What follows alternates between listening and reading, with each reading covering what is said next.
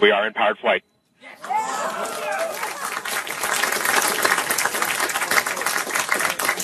We're at altitude of one kilometer descending, about 70 meters per second.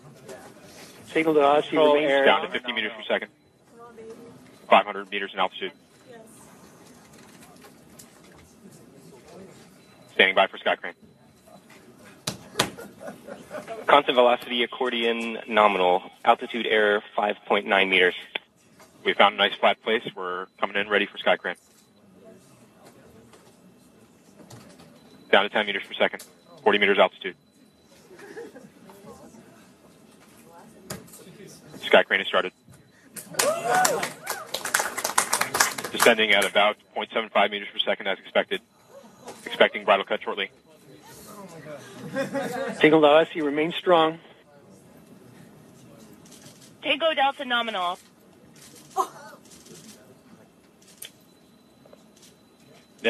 Uh, EDLCOM configured. Rim stable. UHF telemetry. Rim stable. UHF is good. Touchdown confirmed. We're safe on Mars. Hallo und herzlich willkommen zu einer neuen Ausgabe des AstroGeo Podcast. Es hat wieder einige Zeit gedauert, was bei mir äh, vor allem mit beruflichen Dingen zu tun hatte. Und ähm, ich entschuldige mich dafür.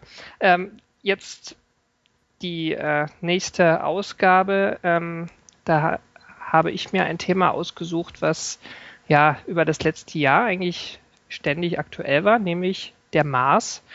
Und da ich selber in dem tief, äh, Thema recht tief drin stecke, habe ich mir wieder den äh, Faldrian zur Hilfe geholt oder ihn gefragt, ob er mich unterstützen kann. Hallo? Ja, moin. Mhm. Genau, und ich übergebe jetzt einfach mal direkt an dich und äh, wünsche euch viel Spaß. Ja. Ja, nee, äh, schön, da ist der Mars. Also ich, äh, ich kann mal selber kurz sagen, ich habe das damals ja verfolgt, wie der dann da irgendwie äh, angekommen ist. Da bin ich hauptsächlich irgendwie darauf aufmerksam geworden, dass da jetzt ein neues Spielzeug auf dem Mars landet. So erstmal, was die Publikumswirkung angeht. Ähm, da haben wir, ah, haben, wir, haben wir auch ein bisschen Raumzeit und so, hörst du ja auch, oder? Ja, und äh, wenn man das so alles verfolgt und Not Safe for Work und diese ganze, äh, äh, ganze Podcast-Landschaft, dann ist da natürlich so der Enthusi- Enthusiasmus groß gewesen, so ja, der landet dann und dann und so weiter. Und äh, dann habe ich das auch schon irgendwie morgens in der Uni gesehen, so äh, als dann so diese sieben Minuten auf äh, des, des Terrors durch die Gegend ging und so. Und das ist so das, was mir erstmal im Kopf geblieben ist. Aber ähm, vielleicht kann man ganz, kann man einmal ganz kurz äh, äh, das abreißen, wie das, äh, ja, wie lang der unterwegs war und wie der überhaupt gestartet ist und ganz kurz, was das Ding eigentlich ist, weil ich glaube, über den Rover selber, beziehungsweise über das, ähm, äh, die ganzen, den Flug und, und die Landung und so, da wurde ja echt viel erzählt. Das brauchen wir, glaube ich, nicht episch zusammenfassen, aber vielleicht einmal kurz einen Überblick geben, ähm, was da eigentlich äh, zu Mars geflogen ist. Mhm. Genau, also wir haben es glaube ich noch gar nicht richtig erwähnt. Das geht natürlich um die über die ähm, Mission von Curiosity, der neueste Mars Rover, der äh, ziemlich genau vor einem Jahr, nämlich am 6. August 2012, auf dem Mars gelandet ist.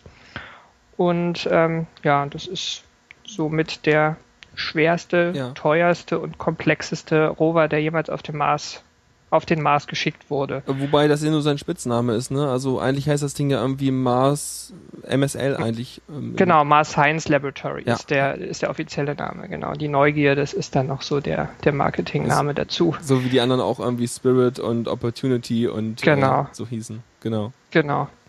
Mhm. Ja, das ist jetzt ein, also wenn wir veröffentlichen, ist es quasi genau ein Jahr her, dass er gelandet ist, ne? Genau. Ja. So der Plan, genau. Ja. Und äh, das Ding ist aber schon im ähm, Herbst, im, ich glaube im November war es, 2011 gestartet zum Mars Mhm. und hatte sozusagen eine Flugzeit von einem Dreivierteljahr. Und ähm, die Landung war auch deshalb oder ist generell auf dem Mars relativ sp- spektakulär, weil ähm, ja immer ein gewisser Abstand besteht zwischen Erde und Mars und auch ähm, Signale, also Radiosignale, die von dort zur Erde geschickt werden, einfach durch die Lichtgeschwindigkeit bedingten Geschwind eine, eine ge ge gewisse Laufgeschwindigkeit haben. Mhm. Und ähm, Wie viel, wie viel ist Da- denn das gerade so? Also wenn der, wenn der, wenn das, wenn das Gerät jetzt irgendwie ein Messergebnis sendet oder irgendwas, wann kommt denn das bei uns an? Wie viel später? Also das variiert natürlich, weil ja Erde und Mars unterschiedliche Geschwindigkeiten auf ihre Bahnen haben um die Sonne. Also sind mal Mhm. dichter beieinander, mal weiter voneinander weg, aber das ist im Bereich von Minuten und äh, damals bei der Landung war es ungefähr eine Viertelstunde, die ein Okay. Signal gebraucht hat. Das ist ähm, zurzeit, glaube ich, eher ein bisschen mehr, ähm, wechselt halt. Und ähm, damals kursierte ja auch dieses, dieses Video, was die NASA gemacht hat, was ja recht eindrücklich war, diese sieben Minuten Terror, die Ja. du schon erwähnt hast. Und äh, in dem Video geht es halt gerade ja darum, dass äh, die Landung sieben Minuten dauert, aber ein Signal zur Erde eine Viertelstunde. Und das hat diese ganze Landung so spannend gemacht, natürlich. Ich, ich, ich fand es ja schon damals interessant. Also ich weiß noch, es ist wieder so ewig so so retrograd, aber ähm, ganz ganz ganz früher gab es mal irgendwo so eine CD von dem allerersten äh, ähm, Mars Rover, der da auch irgendwie auf dem Mars rumfuhr, wo dann irgendwie so noch Bilder drauf waren. Das ist halt schon jetzt echt lange her, dass das erste Ding, was wir darauf geschickt haben, rumgefahren ist. Ne? Das war noch vor Opportunity und äh, Spirit und so. Genau, genau, das war, das war der Vorläufer, das war sozusagen der, der Prototyp eines Mars Rovers, den die NASA damals getestet hat. Also auch damals gab es schon den Plan, wir machen die Dinger irgendwann größer. Und der Sojourner hieß er damals, ähm, oder Pathfinder hieß die Mission. Stimmt, ja richtig. Äh, genau, es war glaube ich 97 oder so. Ähm, und das war ja eigentlich nur so ein ferngesteuertes Auto. Das ist auch wirklich nur ein paar Meter gefahren. Also das, das, Das- kam auch nicht sonderlich weit. Das Ding war irgendwie so groß wie so ein Schuh, Schuhkarton in der Art, ne? So Genau, bisschen. genau. Ja. Ja. das, das, das konnte eigentlich gar nicht viel, aber damals war schon interessant, wenn man jetzt so diese Welle anguckt, die Curiosity gemacht hat, jetzt auf der Erde. Ähm, damals sind die NASA-Server reihenweise zusammengeklappt wegen der ganzen Bilder. Und Also das, war waren- damals, bevor man dieses Das ganze war soziale ja. Netzwerkzeug hatte, was natürlich das noch viel mehr multipliziert. Genau. Ja. Ähm, ich meine, das, was ich spannend fand, also die, gerade diese sieben Minuten, was wir ja gerade angesprochen haben, ähm, das ist ja auch dem geschuldet, dass die da eine ganz spezielle Landetechnik hatten. Davor haben die ja einfach äh, ähm, das, äh, den, den Rover in seiner Kapsel irgendwie auf den Mars äh, geschossen und der ist dann da mit Fallschirm runter und ist dann wie so ein Hüpfball so ein bisschen rum äh, gehüpft und irgendwann ist er dann da äh, gelandet, ne? Genau, also das Problem, was man bei- beim Mars generell hat, ist, dass man ähm, ein Raumfahrzeug erstmal relativ schnell ankommt und es muss ziemlich schnell von einigen Kilometern in der Sekunde auf, auf Null runterbremsen. Und äh, auf der Erde hat man es einigermaßen leicht, weil wir eine dichte Atmosphäre haben. Das heißt, man muss dann nur, sich nur gegen die Erhitzung wappnen und dann ist, dann ist alles gut, dann noch ein Fallschirm. Und auf dem Mars, der hat zwar eine Atmosphäre, die, die so dick ist, dass man irgendwie damit umgehen muss. Ähm, also man braucht ein Hitzeschild zum Beispiel, weil es eine gewisse Erhitzung gibt, aber die ist so dünn, dass er eigentlich auch nicht reicht, um zu bremsen. Und deswegen sind die Landemanöver immer äh, relativ kompliziert. Mhm. Ähm, damals ähm, bei, den, bei den ganzen Vorgänger-Rovern bis Spirit Opportunity ähm, war das auch eine Kombination aus erstens Hitzeschild, zweitens Fallschirm, das dritte, das mit dem Rumhüpfen, hüpfen, das ist äh, so, ein, so ein riesiger Airbag noch gewesen, auf dem das Ding so pyramidenförmiger mit so Dreieckflächen, ähm, auf dem das Ding noch ewig rumgehüpft ist, einige Male aufgekommen ist und irgendwann dann stehen geblieben ist. Ja. Und bei Curiosity ähm, hat man das eigentlich auch wieder so gemacht. Man hatte wieder einen großen Hitzeschild, man hatte äh, einen großen Fallschirm und ähm, die, diese Airbag-Variante ging aber in dieser Größe nicht mehr, weil der Rover wiegt eine knappe Tonne, 900 Kilogramm. Mhm. Das ist schon überhaupt für ein Raumfahrzeug schon relativ viel und für eine Marssonde erst recht. Und ähm, da gab es Berechnungen, also wenn wir das Ding mit dem Airbag landen, dann muss der Airbag dreimal schwerer sein als das Gerät. Und außerdem ist wahrscheinlich auch der ähm, Impact oder wenn das wenn das Ding halt so groß ist, dann kommt da ja auch noch mehr Masse, die dann in dem Moment abgebremst werden muss. Vielleicht ist das ja dann auch vielleicht schwieriger für die Sachen, als wenn das Teil kleiner ist, oder? Das geht natürlich in diese Berechnung ein, wie groß Ja. der Airbag sein muss, ja, Ja. genau. Aber das, das geht natürlich nicht. Also so, so viel, äh, so viel darf so ein Airbag einfach nicht wiegen. Mhm.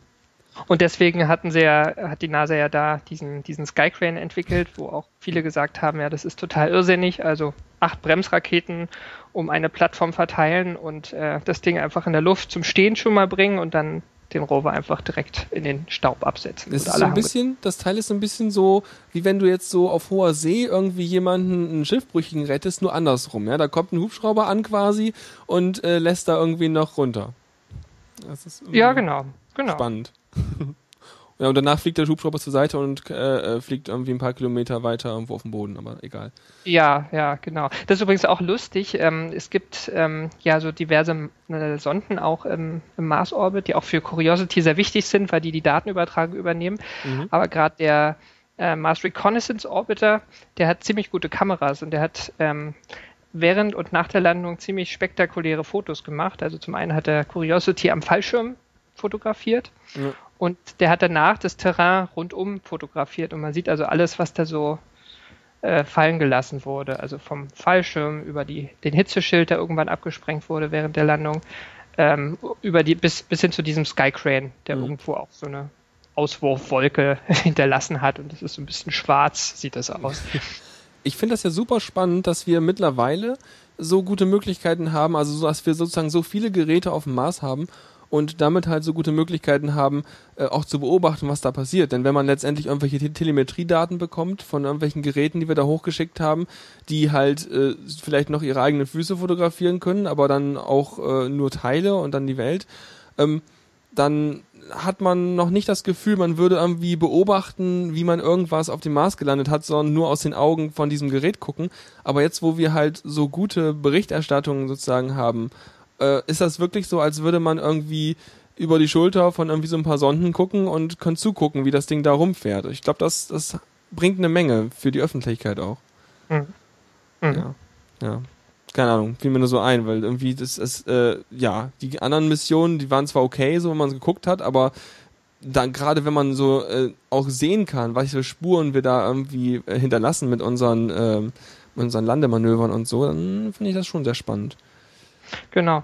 Äh, das mit den Spuren ist auch ein guter Punkt. Da gab es ja auch neulich äh, die Meldung, dass, ähm, dass äh, der Rover, der jemals die weiteste Strecke gefahren ist, jetzt nicht mehr, ähm, also äh, lange galt irgendwie ähm, Opportunity als dieser Rover, also der eine Vorgänger, der jetzt nach zehn Jahren ja immer noch auf dem Mars rumfährt.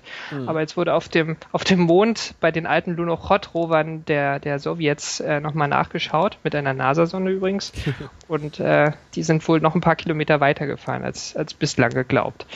Aber das waren noch nicht solche Hightech-Geräte wie unsere, die sind ja schon älter, ne? Die sind älter, genau. Das ist aus, aus den 70er Jahren oder 60er Jahren. Also das war auch so die, die Monderkundungszeit, so rund ums Apollo-Programm. Mhm. Genau. Ja gut, also jetzt äh, dann dann ähm, hat man jetzt so einen Start und man hat einen Flug, das dauert eine Weile und das Ding ist gelandet. Was ich jetzt noch mal kurz einmal aufräumen wollte, ist eigentlich, wir haben ja eigentlich immer, wenn man so Weltraummissionen macht, dann braucht man irgendwie Geld, muss die, muss die sich genehmigen lassen und so weiter. Das heißt, man muss ja auch irgendwie angeben, was für Ziele man damit verfolgt, damit irgendwelche Leute meinen, Mensch, das bringt uns hier als Menschheit irgendwie oder als Staat oder irgendwas voran. Das genehmigen wir mal. Was ist denn eigentlich oder was ist dann eigentlich so das Ziel gewesen oder ist immer noch das Ziel von äh, dem äh, Cu- Curiosity? Genau, also bei Curiosity ähm, ist das Ziel ähm, erstmal vordergründig ähm, irgendwie die ähm, planetare Geschichte, also die geologische Geschichte des äh, Mars zu erkunden. Und äh, wenn es gelingt, herauszufinden, war der Mars einmal bewohnbar. Mhm. Und ähm, das, das kann man auch nicht oft genug sagen. Also es gibt immer die Erwartung, ja, wird Curiosity grüne Männchen finden oder irgendwelche Bakterien oder zumindest Spuren davon. Das ist eigentlich nicht das Ziel der Mission. Also die hat zwar zweieinhalb Milliarden US-Dollar gekostet. Es gibt auch viele, die sagen, ja, man hätte sich da noch höhere Ziele stecken können durchaus. Ähm, aber das ist ein, ein Labor, ja, steckt ja auch im Namen, Mhm. Mars Science Laboratory, was ähm, sich eigentlich ähm, nicht, was eigentlich mit biologischem Material gar nicht umgehen kann. Also es Ja. ist wirklich nur dazu ausgelegt, Gestein zu untersuchen Also- und ähm, da aus, aus solchen Daten äh, darauf zu schließen, beispielsweise, wie war das Klima vor Milliarden Jahren auf dem Mars, wie dicht war die Atmosphäre. Das, sowas kann man aus dem Gestein lesen und darauf dann zurückschließen, war das zumindest lebensfreundlich. Mhm. Also wegen, wegen den Kosten der Mission, äh, ich sag mal so, da gab es immer so interessante äh, Bilder noch wieder, was im Netz halt so kursiert, wo dann irgendwie so die Kosten für Olympia oder irgendwelche Kriege dagegen gestellt wurden. Da, da verschwinden die Kosten ja total. Und am Ende hast Genau, du halt, ich habe ich hab heute, äh, heute gelesen, dass die, äh, der Umzug der BND-Zentrale nach Berlin von Pullach äh, anderthalb Milliarden kostet. Also ja, das relativiert sich dann doch relativ schnell. Echt, da hätten wir ja schon, keine Ahnung, ein ganzes Dutzend Rover auf den Mond schicken können oder so. genau. Ja. aber für Also Curiosity hätte es nicht ganz gereicht, aber Ja, beinahe. Ja. wird ja auch alles immer günstiger. Ähm, aber also das heißt, ähm, es soll halt die geologische Geschichte äh, untersuchen. Ähm, Jetzt ist ja interessant, wir haben ja jetzt schon einige Rover da gehabt. Der erste war ja zum Rumtesten, jetzt äh, Opportunity und Spirit. Ähm, Spirit ist, glaube ich, relativ schnell irgendwie ausgeschieden, ne?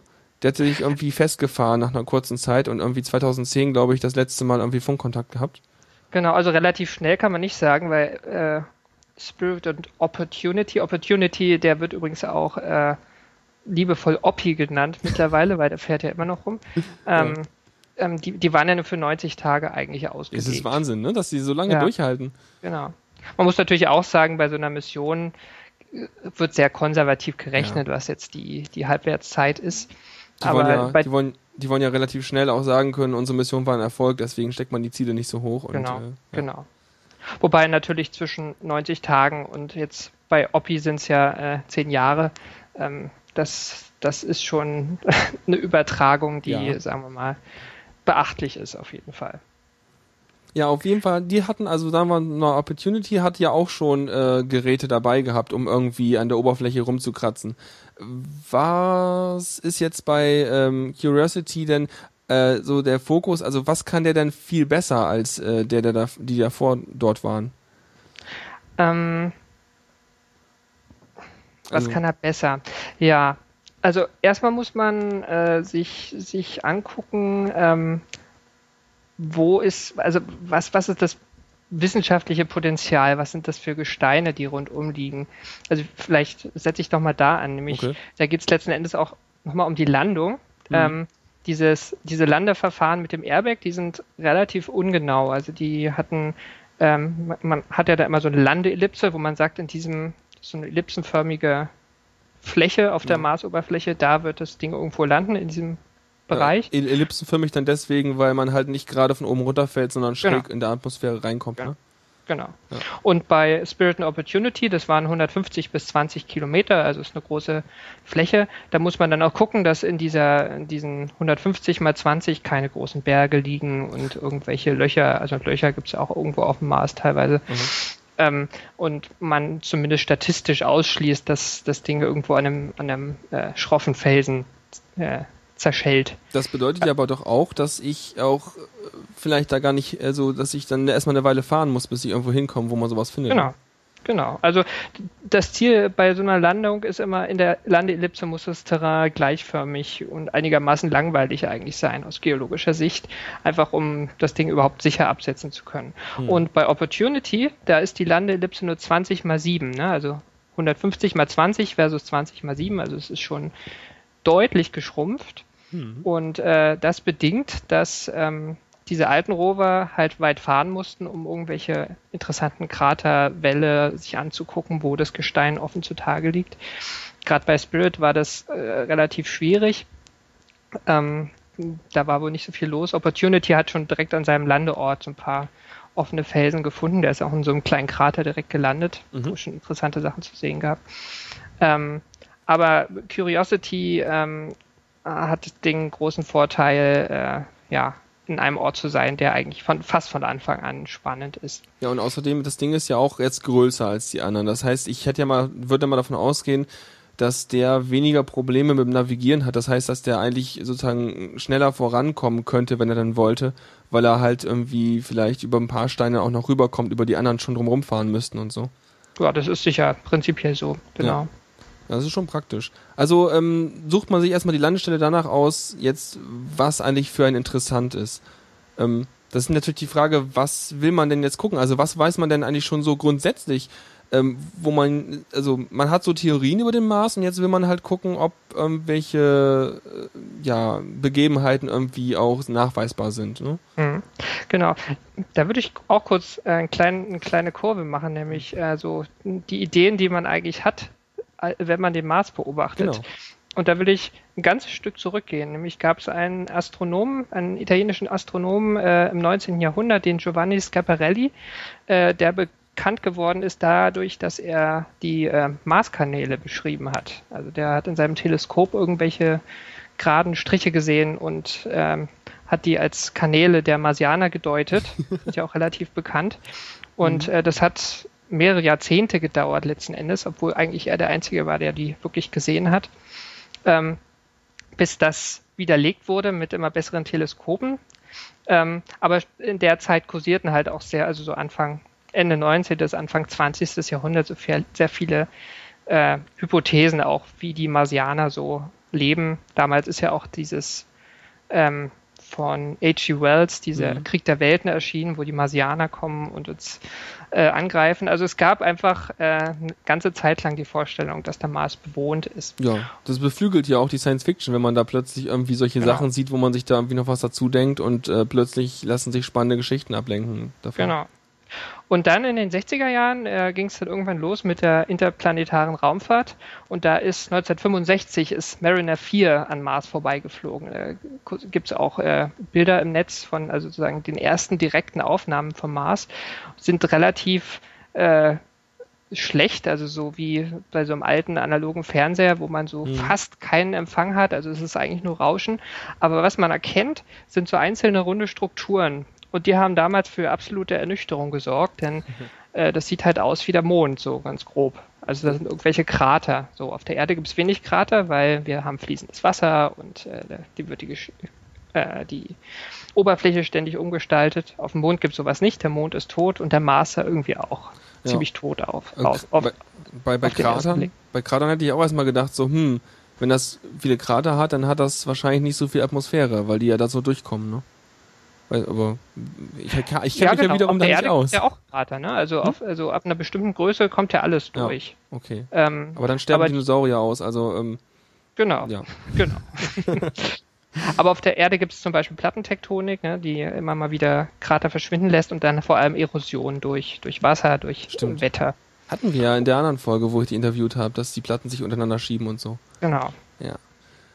Gut. Genau, und auf dem Mars, ja, der, der scheint irgendwie viel, sehr viele Krater zu haben. Das haben dann auch spätere Sonden noch gezeigt. Ähm, der hat relativ viele Krater, nicht ganz so viele.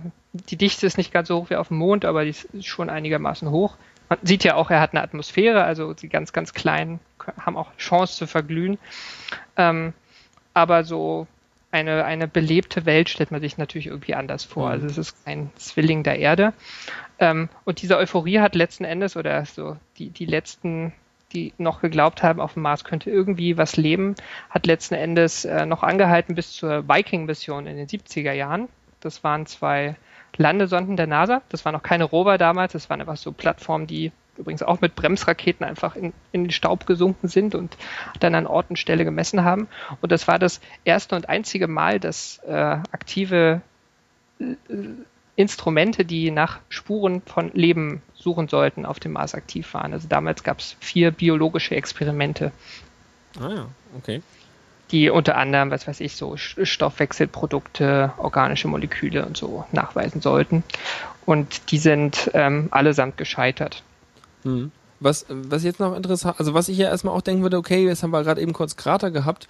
Ähm, ähm, beim, es lässt sich ja auch irgendwie das Alter der Oberfläche irgendwie feststellen, oder? Ich meine, äh, irgendwie auch anhand der Krater oder so. Vielleicht, wenn das mal beweglich war auf dem Mars, lässt sich das dann irgendwie dann allein schon durch Bilder feststellen?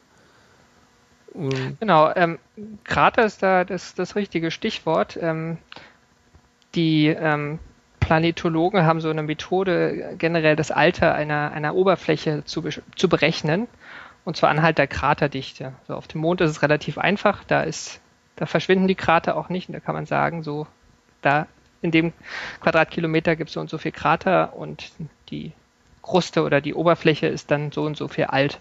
Und auf dem Mars kann man, kann man das auch machen. Und äh, da kann man aber dann schon sehen, dass es durchaus Unterschiede gibt in dem, im Alter der, der Oberfläche.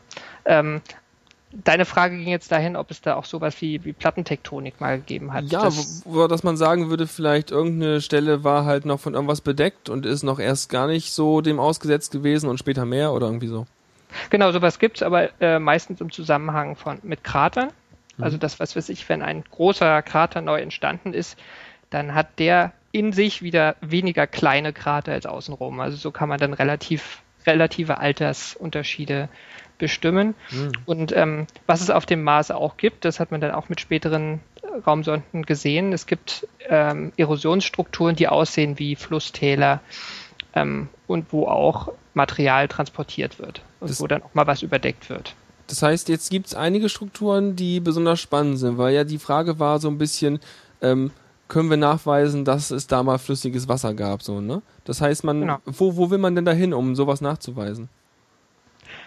Ähm, also Also kann man, kann man da irgendwie so von der, von der Struktur der Erde darauf schließen, wie das beim Mars gewesen sein muss und sucht sich danach was aus? Oder Das, das macht man letzten Endes. Also, ich habe ja gesagt, also man sieht große Flusstäler, Mhm. die sind teilweise ähm, relativ beeindruckend und da ist überhaupt die Frage, wie die mal entstanden sind, weil die Atmosphäre vom Mars ist heute viel zu dünn, als dass da flüssiges Wasser entstehen könnte, also Das fließen könnte. das würde sofort verdampfen? Es Oder? würde sofort verdampfen, genau. Also flüssiges Wasser ist thermodynamisch nicht stabil. Also das äh, kann sich äh, nicht halten, zumindest über der Oberfläche nicht.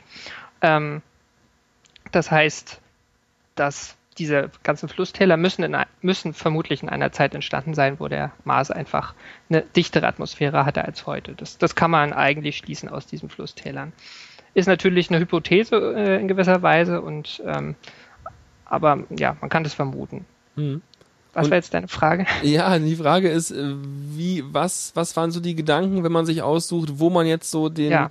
den, den Curi blah, das Ding, Curiosity halt äh, landen wollte? Also was, Mhm. was war da besonders spannend in der Nähe, wo man das Ding hingeschossen Mhm. hat? Also prinzipiell hat man sich sehr viele Landestellen angeguckt. Das war ein äh, internationaler Prozess. Da hat die NASA, das, das hat die NASA weltweit ausgesch ausgeschrieben und jeder, der was dazu zu sagen hatte, konnte da auch sich beteiligen, jetzt unter Wissenschaftlern. Und ähm, ich glaube, das waren über 100 Orte auf der ganzen Marsatmosphäre, die man sich, die sich die erstmal angeguckt haben. Da gab es äh, jahrelange Diskussionen und die Liste wurde immer weiter eingeschränkt. Am Ende hatten sie noch vier übrig. Das, äh, und das waren überwiegend große äh, Krater oder große Strukturen, die so aussehen, als, als sei da mal irgendwie ein See gewesen oder ein, ein Flussbett gewesen. Mhm. Und gerade diese großen kraterförmigen Seen sind eigentlich ganz gut, um da drin auch zu landen. Jetzt gerade wie beim Gale-Krater, weil es da halt auch äh, so langgestreckte ähm, ähm, Ja, das relativ flache flaches Ebene. Terrain gibt, Genau. also wo man drin, sicher drin runterkommt und trotzdem relativ dicht dann auch irgendwelche ähm, spannenden Sedimente hat, die höchstwahrscheinlich ähm, mit Wasser zusammenhängen. Mhm. Genau. Okay, also wissen wir jetzt schon mal, wo wir das mit dem Ding landen wollen. Und ähm, muss, brauch, muss man doch noch irgendwas überlegen, bevor wir jetzt uns äh, dem widmen, was wir da gemacht haben, beziehungsweise wie wir mit dem, äh, mit dem Curiosity äh, das untersucht haben? Gibt es noch irgendwelche Vorbe Vorüberlegungen? Also es gibt noch ähm, heutzutage die Möglichkeit mit diesen ganzen Marsorbitern ähm, über Spektroskopie und, und ähnliche Techniken ähm, relativ genau zu sagen auf der Oberfläche, wo liegt unterschiedliches, unterschiedliches Gestein und ähm, ein- einfach durch die reflektierte Strahlung von der Oberfläche. Und es gibt einfach bestimmte Minerale und best äh, bestimmte Gesteine, die einem Geologen sagen, ähm, wie das entstanden sein dürfte. Ach so. Also klassisches Beispiel, äh, die, die Vorgängerrover von äh, Curiosity, die äh, Spirit and Opportunity, die haben ähm, an Orten, wo man das auch schon vermutet hat, ähm, dann nochmal direkt vor Ort nachgewiesen, da gibt's Sulfate. Also das sind das ist ein Mineral, das entsteht auf der Erde so in ähm, sehr warmem Gebiet, wo die Sonne sehr viel scheint und irgendwo ist Wasser und das verdunstet und irgendwann fällt dann Salz aus. Ne? Sulfat ist ein Salz, ein Mhm. äh, Bariumsalz und ähm, das ist halt ein, ein Hinweis darauf, dass da mal ein, ein, ein, eine Wasserfläche stand. Und äh, solche Indizien hat man einfach aus, aus der Marsoberfläche und die hat man da auch noch mit reingesteckt. Es gibt noch ein zweites äh, Indiz, ein zweites Gestein, was mit Wasser zusammenhängt, was man bis vor kurzem äh, noch nie, zwar aus dem Orbit schon spektroskopisch meinte gesehen zu haben. Das ist aber immer so eine Sache, Interpretation von Orbitdaten. Und wenn man dann vor Ort ist, ist es vielleicht dann doch was anderes.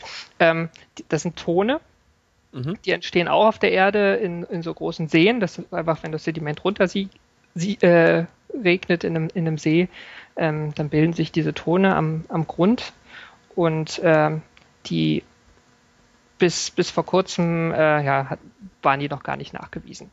Und äh, gerade der Gellkrater, in dem jetzt Curiosity am Ende gelandet ist, da hatte man aus dem Orbit gesehen, der hat so, sowohl so Fahrtsignaturen als auch Tonsignaturen beieinander. So, das sozusagen gleich, Ja. gleich mehrere Pferde, auf die man da setzt. Um- sehr praktisch. Das heißt, äh, was man jetzt benutzt hat, ist, man hat geguckt, was deutet, was deutet darauf hin, dass da ein See hätte sein können, also so ein stehendes Gewässer oder so. genau. Mhm. Cool. Ja, okay. Ähm, und, und womit, also wenn man sich sowas aus der ähm, Umlaufbahn anguckt, quasi, dann äh, kann man das mit der Spektroskopie machen. Wenn man dann irgendwie vor Ort ist, dann hat man ja schon mal Kameras, das ist ja schon mal ganz gut. Aber das ist ja auch ziemlich staubig da oben. Wie untersucht man, ob man das hat, was man jetzt untersuchen will da? Also, ähm, weiß nicht, schneidet man es auf oder irgendwie, wie macht man das? Also das, das würde jetzt, es würde sich jetzt anbieten, dass wir einfach mal kurz äh, so den Anfang von Opportunity, äh, von Curiosities Mission äh, durchgehen, weil ähm, der hat ja ähm, relativ viele Instrumente an Bord. Genau, was ja ursprünglich Und- meine Frage war vor ungefähr eine Genau. Viertelstunde, weswegen wir diesen kleinen Exkurs gemacht haben. Ja. Genau, genau. Der hat also ähm, mit, mit den Instrumenten kann er ja- kann der auf sehr verschiedenen Ebenen arbeiten. Ähm, also das sind sehr einfache Instrumente, sowas wie Kameras, Mhm. Also so ein, so ein Roboterarm, ähm, wo alle möglichen Sachen dran sind. Also es ist ähm, äh, äh, das, das sind halt Instrumente, die teilweise sozusagen wie eine Kamera macht man ein Bild, fährt weiter und Instrumente, da muss man halt eine Nacht davor stehen und irgendwas messen oder ähm, ja, dann, dann wird es noch komplizierter. Ich habe ich hab eine schöne Analogie äh, gefunden, denn Curiosity wird auch als ähm, robotischer Geologe bezeichnet und das, das trifft es eigentlich ganz gut. Also wenn ein Geologe ähm, ins Feld geht, das heißt irgendwo in ein Gebirge geht und jetzt herausfinden will, wie ist das Gebirge entstanden oder vielleicht will er auch noch rausfinden, wo gibt's die, äh, die Golderze, dann hat er so ein gewisses Instrumentarium immer bei sich. Und äh, das ist vor allem erstmal so ein Hammer, weil ähm, das Gestein, was irgendwo rumliegt, also jetzt auch auf der Erde, das ist meistens außen ziemlich angewittert, also so äh, irgendwie grau, braun, Ja, äh, Verstaubt, oxidiert und so weiter. Genau, sieht, sieht, es sieht alles gleich aus. Das äh, nichts sagen. Das heißt, der Geologe muss erstmal einmal auf jeden Stein draufhauen, ähm, um sozusagen eine frische Fläche zu haben, Mhm. das Gestein von innen sehen kann. Ähm, das ist schon mal äh, relativ wichtig, ist aber vielleicht jetzt hier aus der Sicht von Curiosity gar nicht der erste, erste Weg. Also er hat ziemlich viele Kameras, wie schon erwähnt. Er hat, ähm, ein Geologe hat eine Lupe dabei, normalerweise. Und so eine kleine Zehnfachlupe kann man sich schön um den Hals hängen. Ähm, Ja. Sowas ähm, ist ganz praktisch, wenn man sich sehr kleine Minerale zum Beispiel angucken will. Da gibt es manchmal auch so Minerale, ähm, wenn man einen schönen kristallinen, ge- kri- ein schönes kristallines Gestein hat, was langsam kristallisiert ist, dann sieht man sogar irgendwelche Kristallstrukturen unter Umständen unter der Lupe. Mhm, Das heißt, Curiosity müsste auch ein Mikroskop oder sowas dabei haben. Genau, genau. Und ähm, er hat ja diesen Roboterarm und da ist Mali dran, heißt das Instrument, und das ist so, ein, so eine sehr hochauflösende Kamera, wo er auch sozusagen ähm, Detailaufnahmen vom Gestein machen kann. Mhm. Genau, der schon erwähnte Hammer, das ist ein bisschen komplizierter, das ist äh, eine Schlagbohrmaschine. ähm, Stell mir gerade vor, wie so eine aus der Wohnung irgendwie so ein Ding, aber wahrscheinlich ein bisschen kleiner oder anders. Ähm, ja, ein bisschen anders. Also der, ich weiß gar nicht gerade nicht aus dem Kopf, wie groß der, der Durchmesser ist, aber er ist schon ein bisschen größer als jetzt der die handelsübliche, so. ähm, die, die, die normalen Bohrköpfe, die man, die man so hat. Das, Ähm. ähm, das ganze Fahrzeug ist ja auch, das haben wir auch gar nicht erwähnt. Ich meine, das Ding wiegt eine Tonne, aber ist so groß wie so ein Lupo oder so, ne? So in der Art. Genau, Mini Cooper wird immer, Ja. ja, das so in, in, in diese Richtung. Mhm. Ähm, genau, und dieser Bohrer ist insofern interessant, weil es wirklich der erste Bohrer ist, den ein Rover oder generell ein Raumfahrzeug, ein unbemanntes Raumfahrzeug außerhalb der Erde einsetzt. Weil so ein, Rover, äh, so ein Bohrer zu betreiben ähm, aus der Ferne ist, ist ein gewisses Risiko mit verbunden, weil man will sich nicht irgendwie festbohren und kommt da nicht mehr weg Ja. und ähm, erzeugt halt auch Vibrationen, die unter Umständen ein Problem sein kann. Und Ich glaube aber auch, wenn man so ein Ding steuert, da können wir nachher nochmal vielleicht zu, oder auch nicht, je nachdem, aber man, man hat ja so seine Simulation, die man durchführt, um zu wissen, wann ich jetzt irgendwie das Ding bewege, wie steht's hinterher? Und wenn du so eine Schlagbohrmaschine da hast, die kann ja unter Umständen auch dein Gerät irgendwie ein bisschen bewegen, weil letztendlich hängt's ja mit dem anderen Ende halt an dem Gerät dran. Äh, Genau. ja, kann halt Unvorhergesehenes passieren. Hm. Wo, wobei natürlich der, der Bohrer von Curiosity jetzt äh, nicht Ja. so gewalttätig ist. Der, der bohrt jetzt auch nicht äh, meterweise ins Gestein rein, sondern der, äh, das sind, glaube ich, jetzt immer so ein paar Zentimeter gewesen, die die reingebohrt haben. Aber das reicht schon, diese, diese Verwitterungsschicht äh, abzubekommen. Der hatte, glaube ich, auch irgendwie so einen äh, relativ starken Laser dabei, oder? Genau, da gibt es ja diesen Mast oben ähm, auf, auf dem Deck drauf und da ist äh, die, ähm, der Chemcam heißt, heißt das Instrument, das ist nur ein Laserspektrometer, der kann ähm, aus einem relativ kleines, ähm, kleinen Bereich des Gesteins schon aus der Ferne ähm, vaporisieren und aus der emittierten Strahlung währenddessen auch auf die Elemente zurückschließen, die im, im Gestein vorkommen. Äh, Also imitierte Strahlung, äh, muss ich mir so vorstellen, dass der irgendwie das Gestein stark erhitzt und dann da so glühende Staubpartikel sind, oder? Genau, genau, so ganz grob kann man das so sagen, genau. Ja. Mhm. Ja, und der hat also, ich, ich kürze es jetzt mal ein bisschen ab, der Ja. hat so diverse Instrumente, wo er relativ schnell die, die, die chemische Zusammensetzung so aus der Ferne relativ grob bestimmen kann. Da gibt es noch so ein Alpha-Partikelspektrometer, das gab es auch schon an Bord von Spirit und Opportunity. Das macht so was ähnliches. Ähm, und genau, wir waren dabei, was der, was der Geologe alles so dabei hat. Der Geologe hat natürlich auch ein Handy dabei, irgendwie, um nach Hause tele zu telefonieren, Ja. wenn ihn eine Lawine erwischt hat.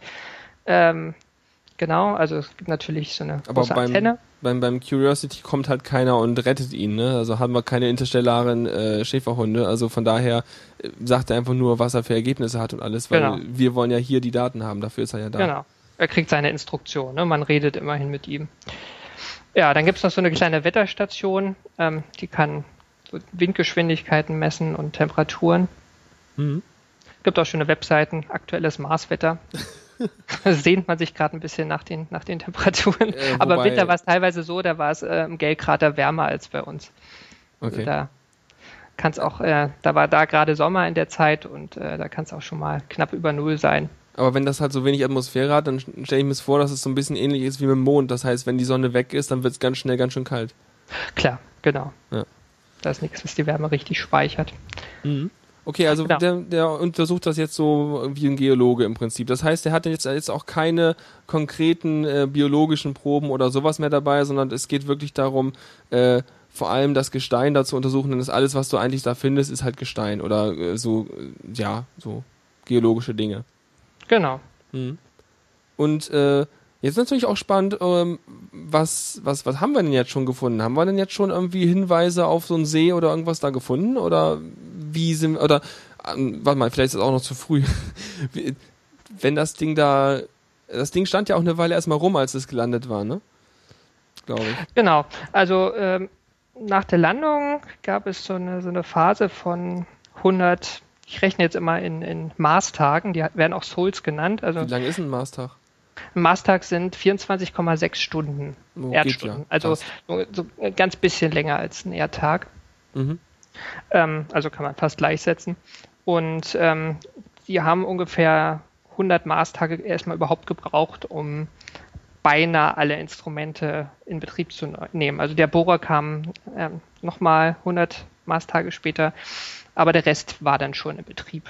Also Was ich jetzt gerade am, am Ende nicht erwähnt habe, das waren, sind so, sonst somit die äh, ähm, na, aufwendigsten in, äh, Instrumente. Das würde ich jetzt eher als so als geologisches Feldspielzeug bezeichnen. Das sind diverse Massenspektrometer im, im Innern und, und Röntgenspektrometer, die auch nochmal die Kristallstruktur und die Elementzusammensetzung ähm, und sogar die Isotopzusammensetzung des, des Gesteins äh, bestimmen können. Die, das ist sozusagen auch der instrumentelle Kern und das hat halt diese, die haben auch diese 100 Maßtage gebraucht, um in Betrieb zu gehen. Aber der Anfang äh, war erstmal so, ähm, das Ding ist gelandet, die ersten Fotos, die man gesehen hat, wo alle gejubelt hat, da hat man eigentlich, wo alle im Kontrollraum gejubelt haben, da hat man eigentlich nicht mehr gesehen als äh, irgendwie, es war ein Schwarz-Weiß-Bild, da ist der Horizont, äh, irgendwie ist es oben heller als unten und das Ding steht einigermaßen waagerecht. Ne? Also es steht richtig, rum rum gelandet, und, und stehen senden, richtig. im Staub und senden. da waren sie erstmal alle aus dem Häuschen. Ja, weil die, Ähm, die da auch ja. diese, diese echt abgefahrene Landemanöver da zum ersten Mal gemacht haben. Das Genau. kann man ja verstehen. Genau. Dann hat es ungefähr 16 Tage gedauert, bis sie die erste kleine Fahrt gemacht haben, ein paar Meter. Dann haben sie alle Räder getestet und geguckt, dass sie äh, meine, so, so ein bisschen auf der Stelle gedreht. Und äh, 46 Tage hat es gebraucht, bis der Roboterarm das erste Mal mal ausgefahren wurde. Und ähm, dann ging es darum, ähm, ja, sich erstmal umzugucken. Also das haben sie gleich am Anfang gemacht, mal alle Richtungen Fotos zu machen. Und äh, das eigentlich so die aus meiner Sicht ähm, wichtigste wissenschaftliche Erkenntnis jetzt über das erste Jahr, die ist eigentlich direkt da ganz am Anfang gemacht worden. Denn die äh, Bremsraketen von dem Skycrane, die ja rundum sozusagen gefeuert haben um den Rover, die haben Staub weggeblasen. Oh, praktisch. Ja, Das ist eine riesen Laubblasemaschine. Genau, Staubblasemaschine Ja, sozusagen. genau. Ähm, und das ist das gleiche wie mit, mit diesem Bohrer, ne? Also wenn da irgendwie so ein paar Bremsraketen feuern, äh, ist es äh, ganz, ganz nett, ähm, weil dann der Staub weg ist und man das bloße Gestein sieht. Mhm.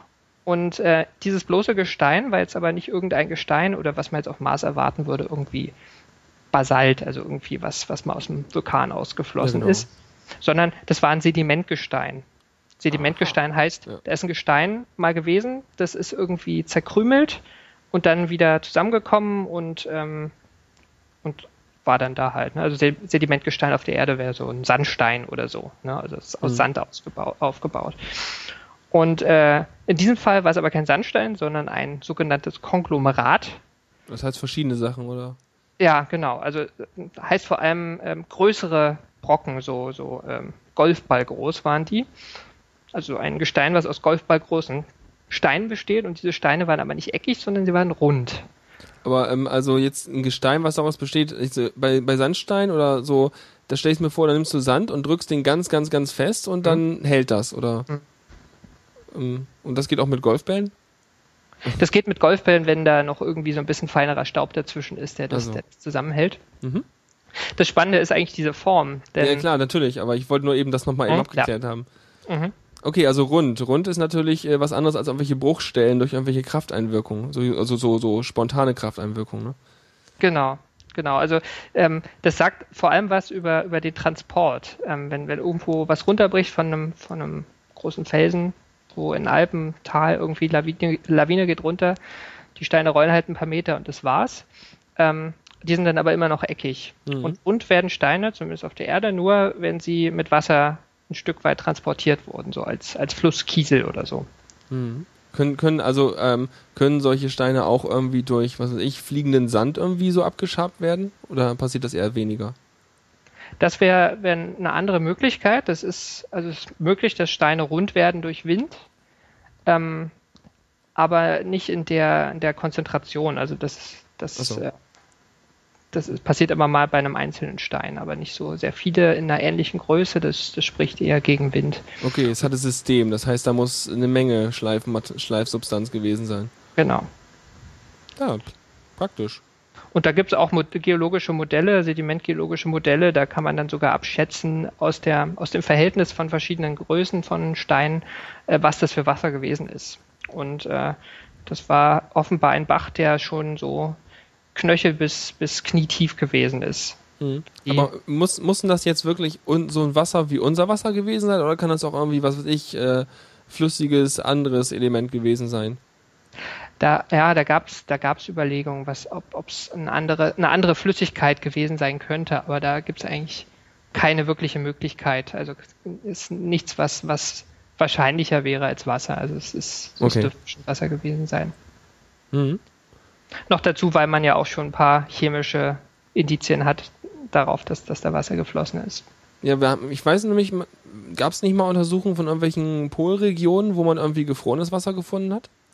Genau, also gefrorenes Wasser gibt es in, in rauen Mengen auf dem Mars, das weiß man auch. Auch im, im Untergrund ähm, gibt es das relativ viel. In Curiosities Umfeld nicht so stark, weil der ist relativ nah am Äquator. Mhm. Das ist irgendwie wegen der stärkeren Sonneneinstrahlung Ja, ähm, sublimiert das irgendwie raus. sublimiert, genau. Aber Richtung äh, Nord- und Südpol gibt's gibt's in rauen Mengen und die Polkappen bestehen auch zu einem Teil aus, aus Wasserstoff, äh, aus, aus Wassereis, neben Mhm. Kohlendioxid-Eis, genau. Okay, also hat man jetzt solche, äh, dann, ähm, das ist jetzt schon mal die spannendste Entdeckung, wie du meintest. Wo ist man denn dann noch hin, hingefahren? Oder ist, hat man sich die erstmal genauer angeguckt und dann konnte man halt sagen, okay, äh, da muss Wasser gewesen sein und wie tief das war, hast du ja schon gesagt. Ähm, hat man da noch mehr untersucht oder hat man sich dann gedacht, okay, unser ursprünglicher Plan sagt, wir wollten da und dahin und dann fahren wir da jetzt auch stumpf hin oder hat man dann Ja, eigentlich ist die Mission vorbei, ne? wenn man schon sowas Spannendes gefunden ja, hat. im Was Prinzip was jetzt, jetzt können wir spielen. Ne? Jetzt können wir die ganzen Sachen auf Liste B machen oder so. Genau. ja, es ist ja schon lustig, weil eigentlich diese ganzen ähm, technischen Spielzeuge zu dem Zeitpunkt ja noch gar nicht aktiviert waren. Ja, und außerdem, ich glaube auch nicht, dass das, also ich weiß nicht, vielleicht haben sie sich das da erhofft oder gewünscht, aber ähm, äh, meinst du, haben die damit gerechnet, dass der weggewirbelte Staub dieser äh, ähm, Bremsdüsen äh, schon sozusagen die erste Oberfläche freilegt, die sie spannend finden? Nee, das, das war sicher großes Glück. Also Ja. man guckt dann natürlich, was, was so im Umfeld äh, los ist. Also da wurden dann auch Bilder Richtung Horizont gemacht in alle Richtungen. Und man kannte ja auch schon die, die einigermaßen hoch aufgelösten Bilder aus dem, aus dem Mars-Orbit. Mhm. Also hatte schon gute Vorstellungen von der Gegend, aber, aber sowas ist natürlich dann einfach Glück. Ähm, aber natürlich an, anhand dieser, dieser Orbitbilder wusste man auch schon, wo, wo die Reise hingehen soll. Vielleicht kann ich in, in dem Zusammenhang was über den Gale-Krater sagen. Das, Ja, ist genau. eigentlich, das ist eigentlich ein total merkwürdiger Krater. Also der ist, deswegen wurde er auch ausgewählt. Also neben diesen ganzen Tonen und so Fahrten und so. Mhm. Ähm, denn sein, seine, ähm, seine Form oder die, die, die Landschaftsform ist, ist vollkommen merkwürdig. Also wenn so ein Krater entsteht, der hat einen Durchmesser von bisschen über 100 Kilometer, 100, 150 Kilometer. Ähm, da schlägt halt was ein. So, und dann bildet sich halt dieser Krater, der hat so einen, so einen Wall außenrum dann in der Regel, weil das so weggepustet wird während des Einschlags. Und manchmal entsteht, wenn der Einschlag groß genug ist, in der Mitte noch so ein Zentralberg. Ja, kennen wir auch von Kratern auf dem Mond oder so. Manchmal haben sie noch so der Zentralberg ist dann das, was eingeschlagen ist, bleibt da liegen oder wo kommt der her? Der Zentralberg, das ist, ähm, wenn ich es richtig verstanden habe, ein, ein Resonanzeffekt während, der, während des Einschlags. Deswegen passiert das auch nur bei bestimmten Größen. Da überlagern sich irgendwelche ähm, Wellen, die einfach durch den Krater laufen und dann wird das Material, was eigentlich schon da war, hochgeschleudert und landet halt gerade in der Mitte. Hm, okay, ja doch, ich fühle mich ganz, äh, vielleicht ist das ein ganz absolut äh, falscher Vergleich, aber ich erinnere mich gerade an so Keksdosen mit Krümeln drin und wenn man da an bestimmten Stellen klopft, dann äh, bilden sich auch seltsame Muster. Keine Ja, Ahnung. oder diese, diese Schau äh, Lautsprecher, die man hinlegt, horizontal, Ja. und dann irgendwie, ähm, was macht man da drauf? Ir irgendwelche Flüssigkeiten und dann schaltet man ihn ein und dann gibt's irgendwelche So äh, irgendwie stehende Wellen und sowas, ne? stehende Wellen, genau, ja. Also Ja. das ist, das ist ein vergleichbarer Prozess. Okay. Ähm, aber die, die Größe dieses Kraterbergs in der Mitte, die ist eigentlich definiert. Also der kann eine bestimmte Größe nicht überschreiten. Und Also der, anhand der bisher untersuchten Krater weiß man, das muss eigentlich so sein, weil der Effekt, der das hervorruft, halt nur Berge von dieser und dieser Größe erzeugen kann. genau. Mhm. Und äh, beim Geldkrater ist es so, der hat einen Berg in der Mitte, der ist ähm, fünf Kilometer hoch. Ja, also Okay. äh, überlege ich mir gerade ein irdischen irdisches Vergleich, ne? aber es ist also höher als der Mont Blanc irgendwie. Also ist schon ja. Also, echt ein, echt ein Hochgebirgsberg. Mhm.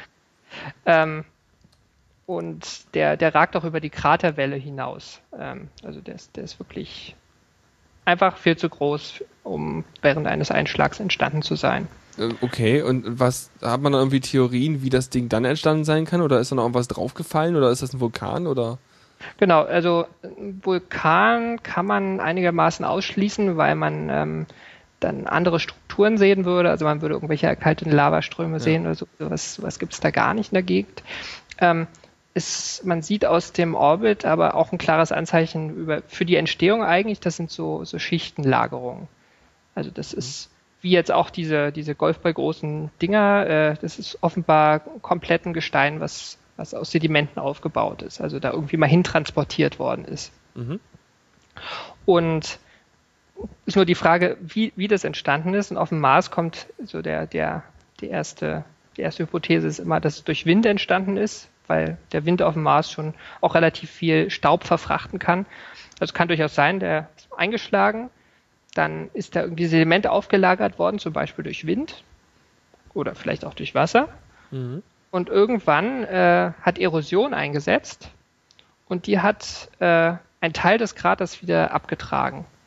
Das heißt, der war eigentlich höher und äh, das, der Berg ist jetzt quasi übergeblieben. So. Genau.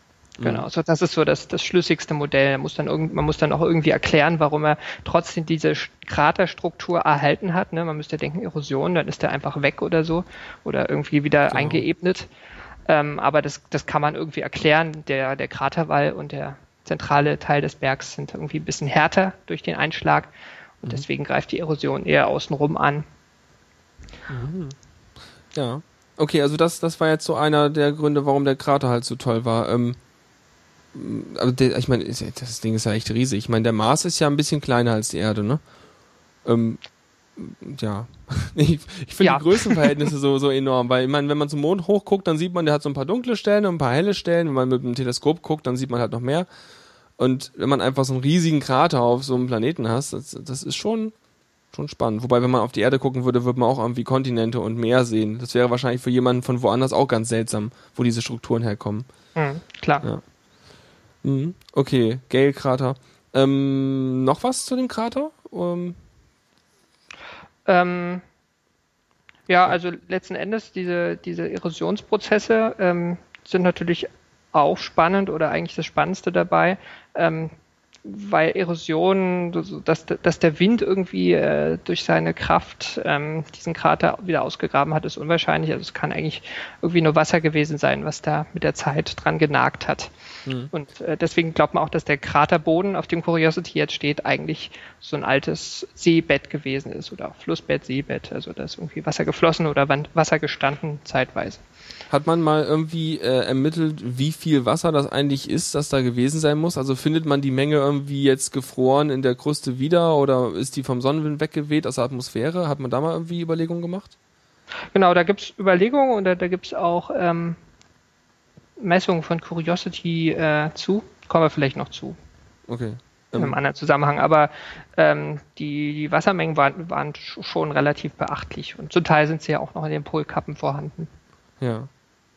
Aber was man eigentlich äh, vorhatte mit, mit, mit dem Rover, ähm, also der, der ursprüngliche Plan war halt, ihn zu landen in diesem flachen, ähm, mutmaßlich Seebettbereich und ihn dann schnurstracks fahren zu lassen zu diesen Schichten am Zentralberg, die halt so spannend sind, weil sie einerseits man nicht weiß, so richtig weiß, wie sie entstanden sind und zum anderen ähm, kann man abschätzen durch Zählungen von kleineren Kratern aus dem Weltall, wie alt ähm, diese verschiedenen Schichten sind und ähm, kann sagen, äh, die Schichten, die da sind an dem Berg, die umfassen mehrere Milliarden Jahre der Marsgeschichte.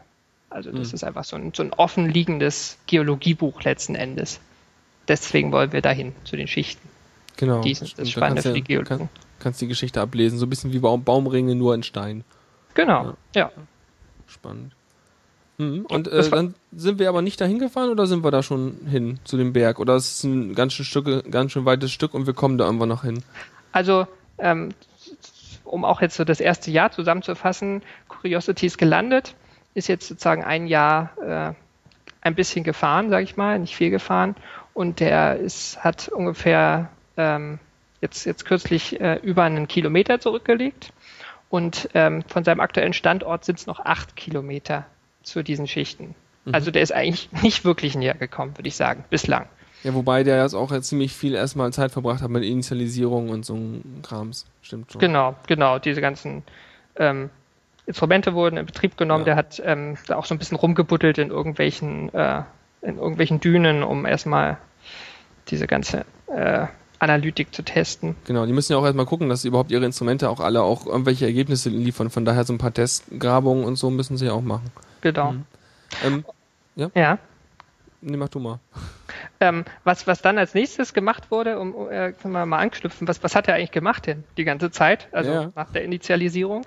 Dann ist er nämlich noch ein Stückchen weitergefahren in eine Gegend, ähm, die aus dem Orbit so ein bisschen merkwürdig aussah. Also da, damals wurde aus dem Orbit vor allem gemessen, dass die irgendwie äh, die, die Wärmeabgabe dieses Gesteins anders ist als in der Umgebung. Äh, High, High Thermal Inertia äh, wurde es genannt. Ne? Also da irgendwie schon das Problem.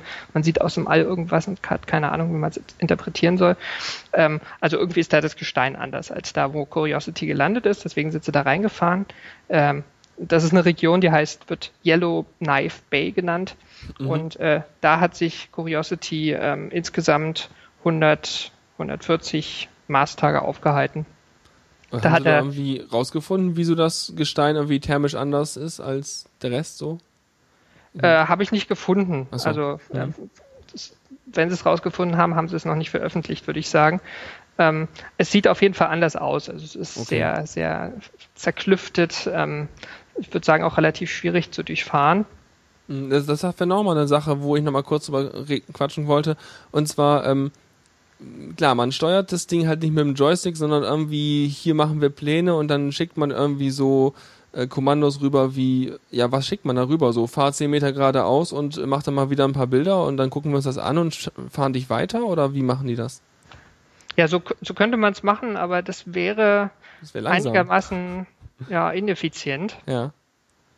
Und es ist schon einigermaßen autonom. Also sie geben einen Kurs vor und auch einen Endpunkt von der Route. Mhm. Ähm, aber den, den genauen Weg, so im Zentimeterbereich, den der Rover dann wählt, das, das darf der selber entscheiden. Und das funktioniert ungefähr so, dass er halt immer mit seinen Navigationskameras so eher niedrig aufgelöste Bilder macht von seiner Umgebung, gerade bodennah, da wo die Gefahr lauern könnte. Und dann Mhm. macht er immer eine Risi Risikoabschätzung.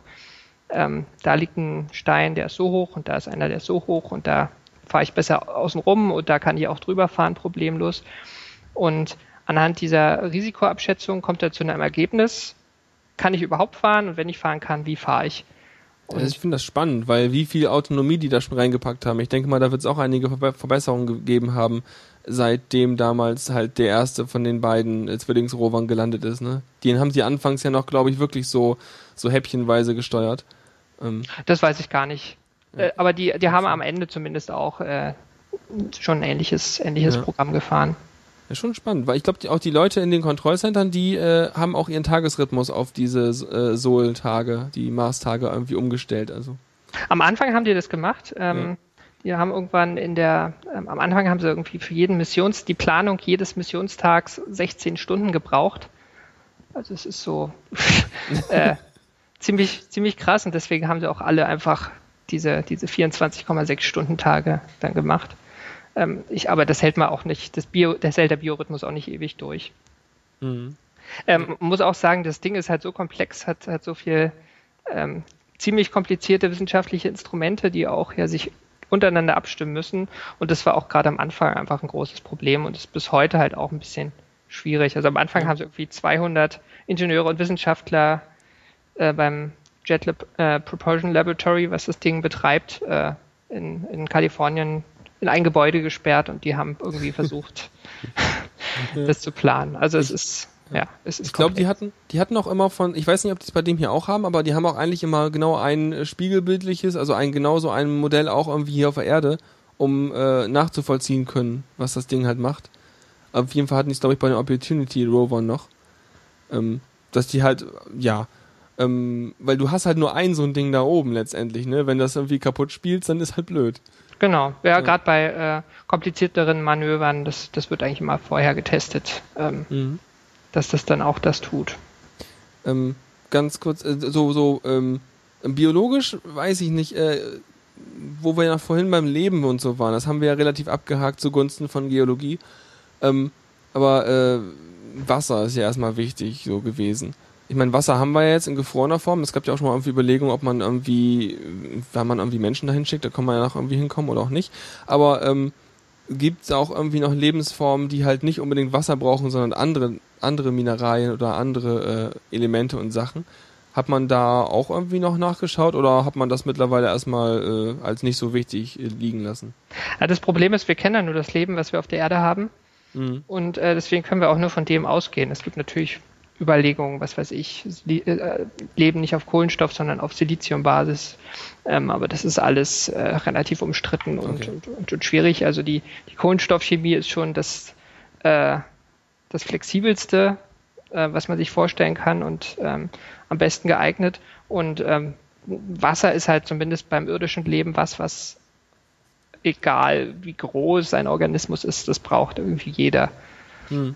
Und ich meine, das kennen wir ja gut, gut genug. Also wenn wir da irgendwie, ja, da können wir auf jeden Fall noch genug Fragen von ableiten, wenn wir da Wasser finden, wie das da irgendwie mit dem Mars interagiert hat oder so. Mhm. Eine ganz interessante Messung, die haben sie gemacht in äh, abortem Gestein, also in diesem äh, frischen Gestein sozusagen. Ähm, was überhaupt interessant ist, die haben gebohrt Mhm. und ähm, wenn man in diese ähm, tonigen Sedimentgesteine reinbohrt, die sehen außen aus wie alles auf dem Mars. Es ist rostrot alles. Aber wenn man reinbohrt innen, ist es eher so grau, bläulich-grau. Okay, also warte mal, das Rostrot, das kommt wirklich von Eisen oder wovon kommt das? Genau, das kommt von, von oxidiertem Eisen. Okay. Und Genau. innen drin ist grau. Man, Und, in, und innen drin ist grau, also das ist sozusagen ähm, chemisch schon, schon ähm, hat, hat äh, ja, einen anderen Oxidationsgrad, sage ich mal, als, als das Außen. Und dieses graue Pulver haben sie untersucht, auch in, in dem Massenspektrometer, der halt einzelne Elemente nachweisen kann. Und ähm, das wurde zumindest als, als große Neuigkeit äh, gefeiert, dass in, diesen, in diesem grauen Material ähm, alle Elemente vorkommen, die irdisches Leben zum Leben braucht. Das sind sechs Stück Kohlenstoff, Wasserstoff, Sauerstoff, Stickstoff, Phosphor und Schwefel. Mhm. Und die kommen da alle vor. Immerhin. praktisch. Ja, Genau. Stehen die Chancen ja schon mal ganz gut. Genau. Müssen wir halt nur noch irgendwo, irgendwo in irgendwelchem arktischen Eis oder irgendwas, irgendwelche Skelette von Dingen finden oder so. Aber, ähm, mh. ja. Gut, also, das ist ja, ja, jetzt habe ich eigentlich nur noch so Fragen zur Zukunft über oder so. Ähm, haben wir noch irgendwelche Entdeckungen weggelassen, die wir schon haben? Weil wir sind ja jetzt schon ein Jahr da, haben ja viel rumgewartet, sind ein bisschen rumgefahren, aber noch Mhm. nicht so viel, haben schon ein bisschen rumgebohrt. Ähm, was? Äh, Ich könnte, ich könnte Ja. noch was äh, zu, zur, zur Atmosphäre sagen und die Frage mit dem, mit dem Wasser, ne, was ja mal geflossen ist, was heute gar nicht möglich wäre.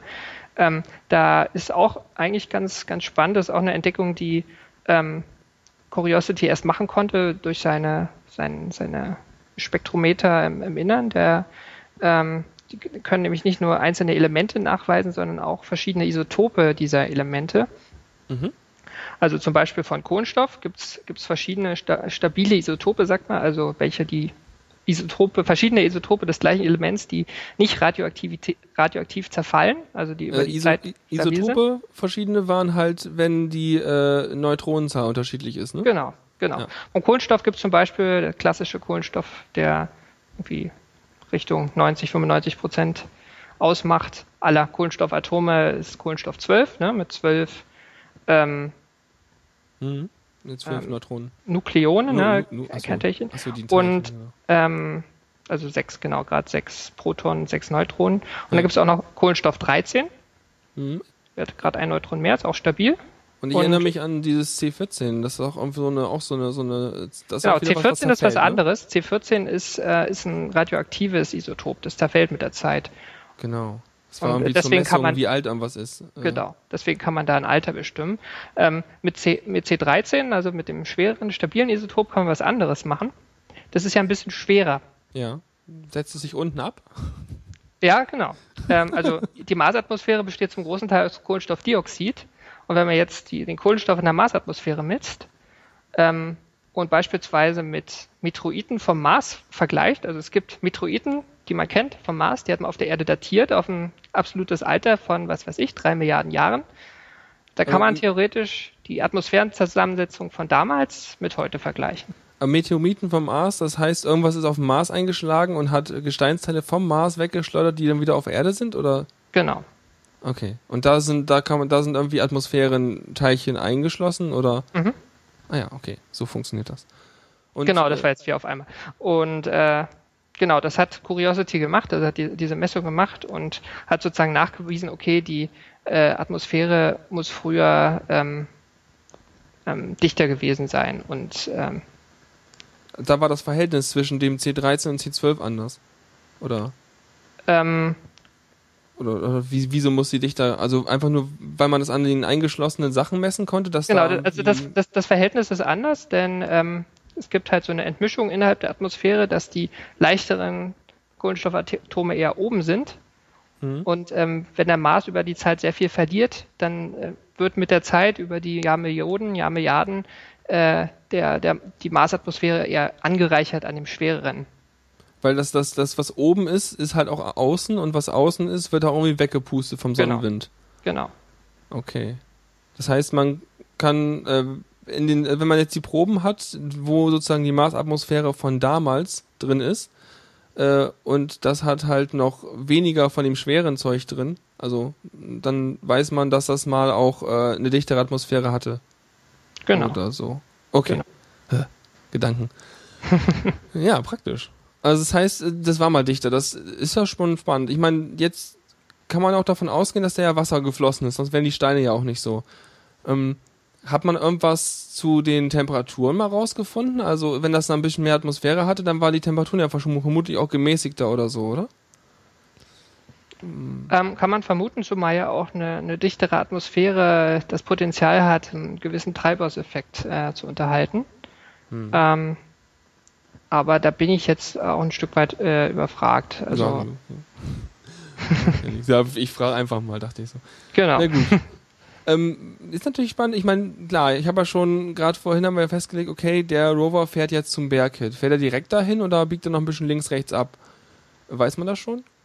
Ähm, also Sie werden sicher, wenn Sie irgendwas Spannendes sehen, ähm, anhalten und sich das angucken. Das wäre ja blöd, das nicht zu tun. Ich denke, Sie werden, Sie werden und, äh, versuchen zu unterlassen, was Sie so die letzt, das über das letzte Jahr gemacht haben. Also gerade so die das letzte halbe Jahr, wo Sie eigentlich sich gar nicht bewegt haben, um sich irgendwas anzugucken. Zumal Mhm. Sie jetzt auch wissen, alle Instrumente funktionieren. Auch der Bohrer bleibt nicht stecken, wenn wir immer ihn ein einsetzen. Auch das Bohren geht dann schneller und so. Ähm, aber die haben ähm, jetzt, jetzt die, die letzten Wochen ordentlich schon zugelegt. Also gerade heute, ähm, beziehungsweise es war schon gestern, also am, am 21. Juli kam die Meldung, dass Curiosity das erste Mal seit der Mission über 100 Meter in einem Tag gefahren hat. Also bis jetzt waren das immer so mal zwei und mal 14 und auch mal 50 so. Das Jetzt ist dann aber schon richtig schnell und testen. jetzt haben sie sogar schon mal über 100 Meter in einem Tag. Ja, praktisch. Ich meine, jetzt können ja auch mal zeigen, wie schnell das Ding ist, wenn sie irgendwie freie Bahn haben und äh, jetzt die Gegend sowieso ein bisschen gleich aussieht vielleicht, dann können sie ja ein bisschen mehr Geschwindigkeit aufnehmen. Genau. Ähm, Das äh, äh, Opportunity äh, ist ja irgendwie seit 2004 da unterwegs und die haben ja sich noch mit, die haben ja sich aus Solar Solarzellen äh, den Strom gespeist. Das ist ja bei dem bei dem Curiosity anders, ne? Der hat eine Atombatterie, glaube ich, ne? Genau, es ist so eine, so eine ähm, ähm, Ja, Plutonium-Isotopenbatterie, genau, Ja. die, die gewinnt halt aus der Zerfallswärme Strom. Ja. Mhm. Ich meine, ähm, wenn die, also so, so Solarzellen, glaube ich, die, denn der Wirkungsgrad nimmt auch mit, mit der Zeit ab und bei diesen Radioisotopenbatterie äh, zerfällt das Zeug ja auch, aber es hält ja eine Weile, wie man, glaube ich, äh, die, an, welche war das noch? Die eine von unseren Sonden, die jetzt schon fast aus dem Sonnensystem raus ist, ne? Die hat auch so ein Ding drin und die hält auch immer noch. Ähm, Ähm, Voyager 2 ja, zum Beispiel. genau. genau, die meine ich. Also ist schon spannend. Also ich glaube dann, also äh, dann hat Curiosity auf jeden Fall die Chance, mindestens auch so lange wie äh, Opportunity da rumzufahren. Äh, das in jedem Fall. Also die, äh, ich glaube, die Überlegung ist tatsächlich, dass der zehn Jahre äh, locker operieren könnte. Also zehn Jahre klingt jetzt auch verglichen mit Opportunity gar nicht mehr so viel. ja, das ist ja auch größer. Denkt man sich, Mensch, der muss Klar. doch was reißen. Genau. Elefanten leben ja auch länger.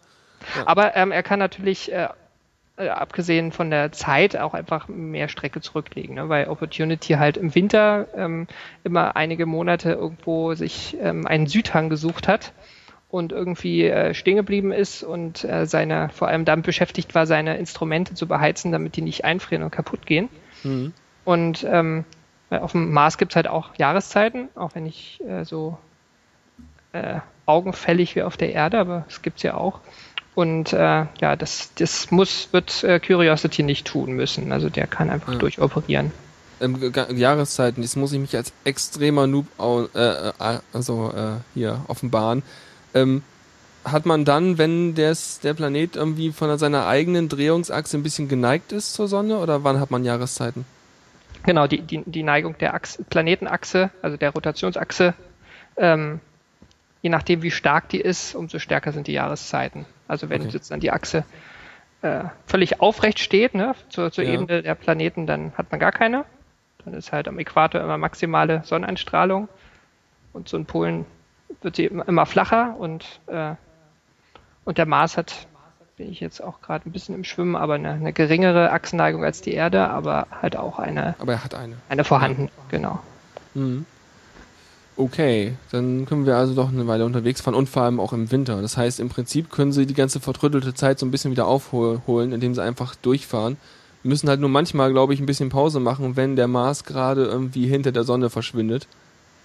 Können sie nicht mit ihm reden, weil die Sonne irgendwie zu viel Radiosignale dazwischen strahlt, glaube ich. Genau, sie, könnten sogar mit ihm reden, also äh, sie empfangen auch Daten von ihm, aber äh, die, die sie senden, äh, da haben sie zu große Angst, dass die fehlerbehaftet sind und der dann irgendwas macht, was er eigentlich nicht will, ne? die Marsmenschen auf den Kopf hauen oder so. Das Sich in den Fuß bohren. wäre schlecht, genau. Ja, genau.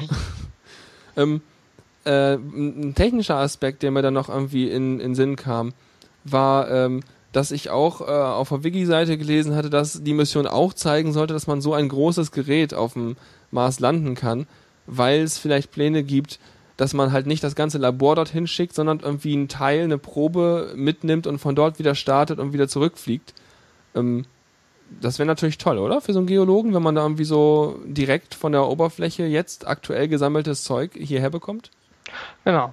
Also ich würde sagen, ähm, der, der, der Plan ist mal mit dem Rover zu gucken, ähm, wo gibt's was und das vielleicht auch schon zu sammeln und äh, später zur Erde zu schicken, ist wahrscheinlich nicht so blöd, weil der Mars ist halt groß und äh, geologische Feldarbeit besteht halt äh, im, im Rumlaufen und erstmal den richtigen, das richtige Gestein finden. Mhm. Ähm, und wenn man das richtige Gestein gefunden hat, was vielleicht auch das Potenzial hat, dass da, oder man, man findet beispielsweise, was Curiosity bis jetzt nicht getan hat, äh, organisches Material, ne? also irgendwelche komplexeren organischen Moleküle, die darauf hindeuten, dass da was ist, was das ein, ein Potenzial, eine potenzielle Lebensform auch interessieren könnte, zum Beispiel um es zu verstoffwechseln. Mhm. Ähm, sowas würde man natürlich vor Ort untersuchen, aber da hat man auf der Erde immer unendlich viel mehr Möglichkeiten, sich das anzugucken. Ja. Also das, das wäre spannend und äh, das ist auch geplant, also die, die, die nächsten Rover-Missionen, ähm, die, nächst, die allernächste äh, Mars-Mission wird ein Orbiter der NASA, ähm, der guckt sich aber nur die Atmosphäre an und äh, es, es stellt die Datenübertragung zu den jetzigen Rovern sicher. Und die nächste wirkliche Rover-Mission, die starten soll, das ist ExoMars, ist eine europäisch-russische Mission. Okay. Ähm, also, weiß man schon irgendwelche, irgendwas, wie der Rover aussieht oder war, wie er sich unterscheidet von Curiosity? Der wird eher klein, also der, der ähnelt eher Spirit and Opportunity. Ähm, es war mal geplant, die auch mit dem amerikanischen Skycrane zu, äh, zu, zu landen und die äh, NASA war da auch mal beteiligt, hat sich aber aus Budgetgründen da schon vor einigen Jahren zurückgezogen und äh, deswegen machen es die Europäer jetzt halt mit den Russen zusammen und mussten das Ding auch einigermaßen abspecken. Ähm, Ja. Haben sie die Technik noch nicht so weit wie die Amerikaner da vielleicht oder ja, so? Das können nur die Amerikaner bis jetzt, ja. Ja.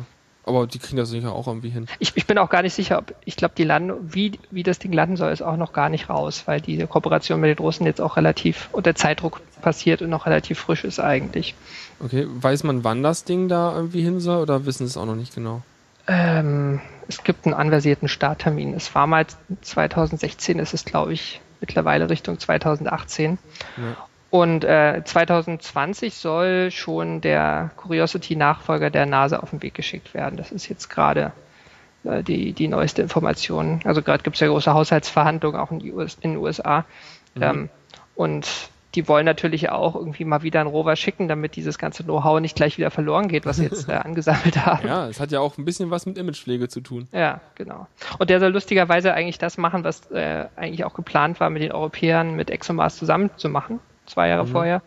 Ähm, nämlich der soll auch ähm, letzten Endes rumfahren und vielleicht schon mal was, was einsammeln, was man dann später zur Erde bringen kann. Das heißt, man sammelt jetzt erstmal mit Rovern rum, stellt die an einen bestimmten Ort und m, bringt dann nochmal irgendwie so eine Schubkarre vorbei, die das dann mit hierher bringt, oder wie? Genau. Hm. Spannend. Also, das ist auch irgendwie interessant, man hat ja so eine Taktung. Du hast ja eben gesagt, irgendwie von 2016 auf 2018 verschoben. Ähm, hat irgendwie da irgendwie alle zwei Jahre so ein günstiges Fenster, wo man gut Mhm. zum Mars starten kann, wenn der dicht dran ist oder so. Ne? Genau. Hm. Genau, alle, alle zwei Jahre gibt es gibt's das äh, Startfenster, wo es energetisch sehr günstig ist, zum, zum Mars zu fliegen. Genau. Genau. Ja, ich äh, weiß nicht, was, was würdest du dir denn noch wünschen, was die da mal untersuchen sollen? Oder meinst du, die machen das schon alle ganz richtig so da und die haben eh viel mehr Ahnung, wahrscheinlich, aber ähm, weiß nicht, was, was fändest du noch mal spannend so aus Geologensicht? Also ich würde sagen, die, die machen das schon richtig. Also mich würde jetzt schon, ähm, also was ich spannend fände, ist irgendwie eine, auch eine Möglichkeit, die die Alter der Gesteine wirklich abschätzen zu können, die da untersucht werden, was bis jetzt immer äh, doch einigermaßen groß äh, zügig nur gemacht werden kann mit diesen Kraterzählungen aus dem Orbit. Mhm. Und äh, das ist auch was, was, also diese Datierung über Isotopenverhältnisse kann man auch äh, Gesteine datieren. Das wird aber Curiosity nicht machen können. Aber ist schon mal spannend, dass die da überhaupt an diese, an diese ähm, Schichtwände rankommen und äh, einfach mal so auch über die Zeit kann man dann ja auch sehen, wann ist wo Wasser geflossen und äh, wann ist das Wasser eher gestanden und ähm, wirklich die geologische Geschichte en Detail ähm, fotografieren, also ich äh, oder interpretieren. Mhm. Ähm, also was was jetzt alleine mit mit der Curiosity Mission noch kommt, äh, finde ich, äh, es wird sicher sehr spannend. Okay, dann würde ich sagen, machen wir hier einfach äh, den Podcast zu und äh, Dankeschön für das Gespräch und ich hoffe, zum Jahrestag vom Opportunity, äh, Quatsch, also zum Jahrestag vom Curiosity Rover haben wir jetzt nochmal einen kleinen äh, Ausschnitt geliefert, wie denn so bisher äh, das Ding sich geschlagen hat und was es so äh, erforschen konnte. Genau, durch die nächste Sendung machen wir dann spätestens in zehn Jahren, ne, wenn dann so die maximale Missionsdauer genau. erreicht hat. Und vielleicht wenn er dann mal, wenn er dann mal bei, beim, beim äh, Berg angekommen ist. Genau. okay. Okay, schönen Dank.